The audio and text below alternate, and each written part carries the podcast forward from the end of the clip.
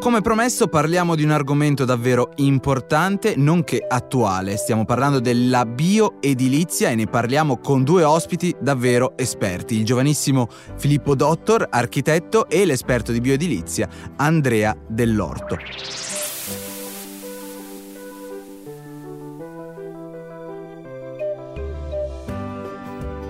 Laboratorio 2050. Un sì per la Terra e per l'uomo.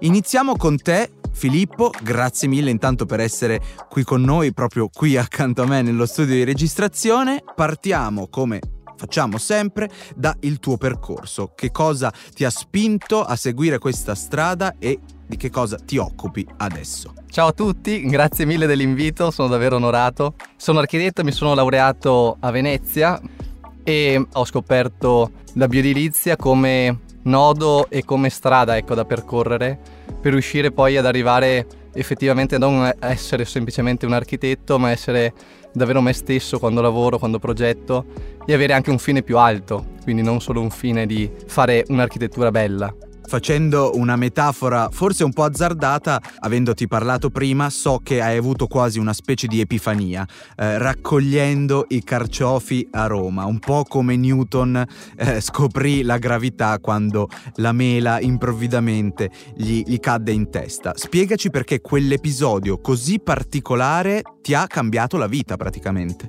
E questa epifania che tu mi dici mi ha davvero sconvolto, mi ha cambiato la vita. Eh, a Roma ad agricoltura nuova in questa azienda agricola, mm, biologica e anche biodinamica, tra l'altro delle terre di Ecor, quindi che comunque fa parte eh, della filiera di Natura Sì. Lì è stato sconvolgente perché andando a raccogliere i carciofi con quelli dell'azienda agricola mi sono reso conto a un certo punto che in un paio d'ore avevamo caricato due camioncini di carciofi e guardando tutti quei carciofi dicevo ma quanta materia che si sposta in agricoltura. Da lì è stata un'illuminazione proprio. Ho collegato l'edilizia e la bioedilizia soprattutto all'agricoltura. Stavamo progettando in quel periodo una casa in paglia, un edificio in paglia e lì ho connesso proprio questo aspetto. Noi recuperiamo la paglia dai campi quindi effettivamente il materiale è locale, chilometro zero, eccetera. Però quello che facciamo è spostare materia in continuazione, no?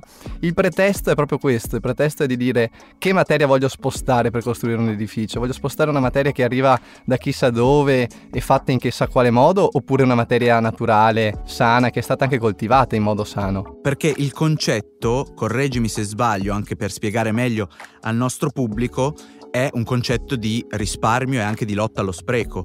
Cioè la paglia può essere già muro, non c'è bisogno di uh, usare altri materiali e tu poi utilizzi anche la terra. Sì, come architetto sono rimasto sconvolto quando ho conosciuto la paglia come materiale costruttivo. Noi utilizziamo le balle di paglia come se fossero dei mattoni, quindi se immaginate le ballette quelle rettangolari piccoline, quelle diventano dei mattoni poste una sopra l'altra diventano il muro effettivamente. La paglia ha delle caratteristiche meravigliose, se noi umani dovessimo inventarci una balla di paglia non saremmo capaci, davvero, perché la paglia è la parte legnosa diciamo della pianta, quindi non ha attività organiche quindi è la parte sostanzialmente morta ed in più è effettivamente lo scarto dell'agricoltura perché è lo scarto dei cereali. I cereali sono coltivati quasi in tutto il mondo e quindi effettivamente la paglia che deriva dal grano, dall'orzo, avena si trova quasi ovunque, quindi se sei vicino a un'azienda agricola la si trova. Quindi per questo motivo è chilometro zero ed oltre ad essere chilometro zero la balletta di paglia non è lavorata perché effettivamente è la balla di paglia così come nel campo. Viene raccolta, viene posata in cantiere e così avviene il muro, insomma, ecco, posando una balletta sopra l'altra. È incredibile poi come questa balletta di paglia una sopra l'altra e poi intonacata in terra cruda all'interno e all'esterno grassello di calce permette di avere un muro che ha una capacità di isolamento elevatissima, più elevata di quanto noi possiamo immaginare e una capacità nello stesso momento però di avere anche traspirabilità. L'umidità dall'interno va sempre verso l'esterno, questo dà un benessere davvero notevole a, a chi abita quei luoghi. In più abbiamo esempi di queste case di paglia di tutto il mondo. Contate che i primi edifici che noi abbiamo ancora come esempio, perché sono ancora abitati e sono eh, lì esistenti, sono in Nebraska, in America, del 1886, ancora in perfette condizioni, in Francia nel 1924 sono edifici ancora abitati. Quindi in realtà abbiamo esempi di architetture che durano davvero molto nel tempo. So che tu stai lavorando a sei edifici residenziali per alloggi in bioedilizia per gli studenti più giovani, quindi è anche un tema mm, lasciami dire, eh, sociale molto importante per il contesto italiano effettivamente edifici costruiti in paglia funzionano benissimo e funzionano sicuramente meglio e sono molto sostenibili se anche la progettazione è sostenibile. Quindi progettare edifici passivi, bioclimatici, che utilizzino gli apporti solari per il riscaldamento e non caldaie e raffrescamento attraverso il geotermico, quindi ventilazione naturale, tutti questi temi. Questo ci permette di realizzare degli edifici davvero a basso costo, ma oltre a questo ci permette di essere sostenibili anche nell'approccio sociale. Gli edifici in paglia si possono realizzare in autocostruzione.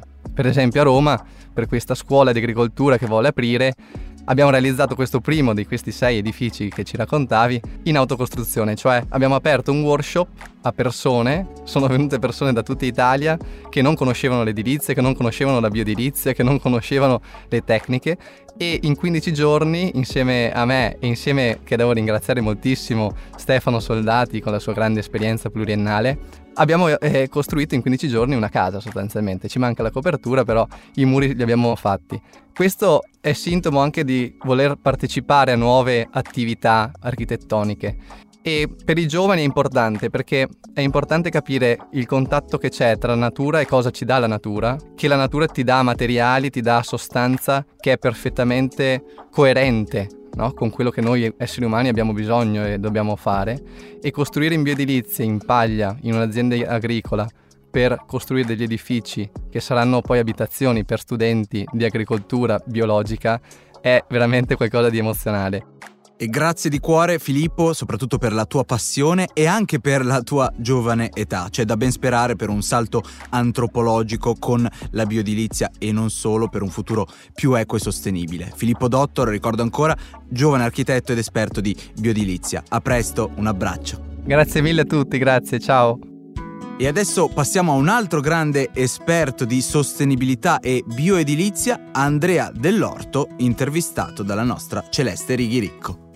Ciao Andrea, grazie per aver accettato il nostro invito e inizierei subito chiedendoti di raccontarci chi sei, che cosa fai e in che cosa consiste il tuo lavoro.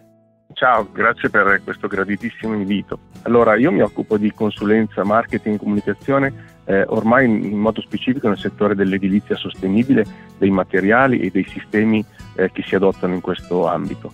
Eh, sono arrivato quasi per caso in questo settore eh, ormai 12 anni fa, iniziando a collaborare con un'azienda che faceva e che fa ancora distribuzione di materiali isolanti completamente naturali come il sughero. È chiaro che quando si entra in modo così importante a contatto con un materiale così bello in cui si va a vedere la filiera produttiva, si visitano appunto le quercette, le sugherette e in questo caso del Portogallo non ci si può non innamorare di questo materiale e da lì è scattata questo interesse del tutto naturale, biofilico possiamo dire, verso tutto ciò che è sostenibile e naturale in edilizia e ha iniziato un percorso di ricerca personale verso tutto quello che poteva essere soluzioni sostenibili per il mondo delle costruzioni, compresa l'edilizia in legno. Quindi questo è stato il percorso che mi ha portato a essere eh, qui. Diciamo che tutto parte dalla curiosità personale e dal, dall'essere colpiti da una suggestione che in questo caso è stato il materiale, è stato il Portogallo, è stato eh, usmare, odorare questo prodotto che sa di quasi di tabacco, che non contiene collanti, Davvero una bellissima storia. Però vorrei farti una domanda generale perché magari non tutti sanno quali sono le proprietà virtuose di un materiale come il sughero, che effettivamente non abbiamo ancora incontrato nel laboratorio 2050. Quindi ci racconteresti i superpoteri del sughero? I superpoteri del sughero sono che innanzitutto derivano da una pianta, quindi che non viene abbattuta per generare materia prima, ma viene decorticata periodicamente.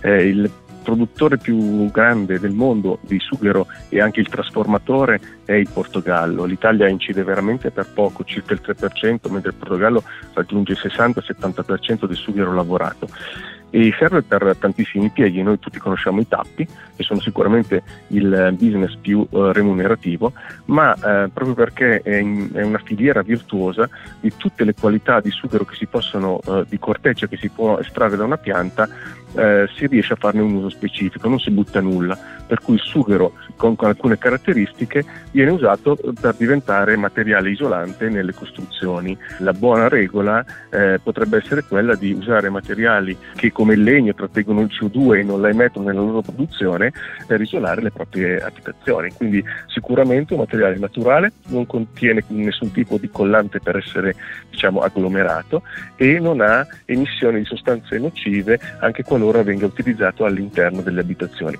Il tema della salubrità in edilizia è un nuovo tema su cui le aziende eh, stanno anche puntando per differenziarsi sia come garanzia di salute per i propri committenti che come eh, anche proprio necessità di raggiungere dei livelli di autodefinizione che siano uh, più etici. Grazie mille Andrea, grazie per gli spunti, i consigli pratici e non solo teorici e grazie per averci introdotto alle proprietà del sughero, che è un materiale davvero interessante. Quindi ti auguro un buon lavoro e buon vento. Alla prossima, un abbraccio. Ciao, grazie a tutti. Grazie come sempre alla nostra Celeste Righiricco e al nostro ospite Andrea Dell'Orto, nonché il giovane architetto Filippo Dottor, incontrato nella prima parte di questa puntata speciale dedicata alla bioedilizia. Ci sentiamo alla prossima puntata, sempre qui con Laboratorio 2050. Un abbraccio, ciao!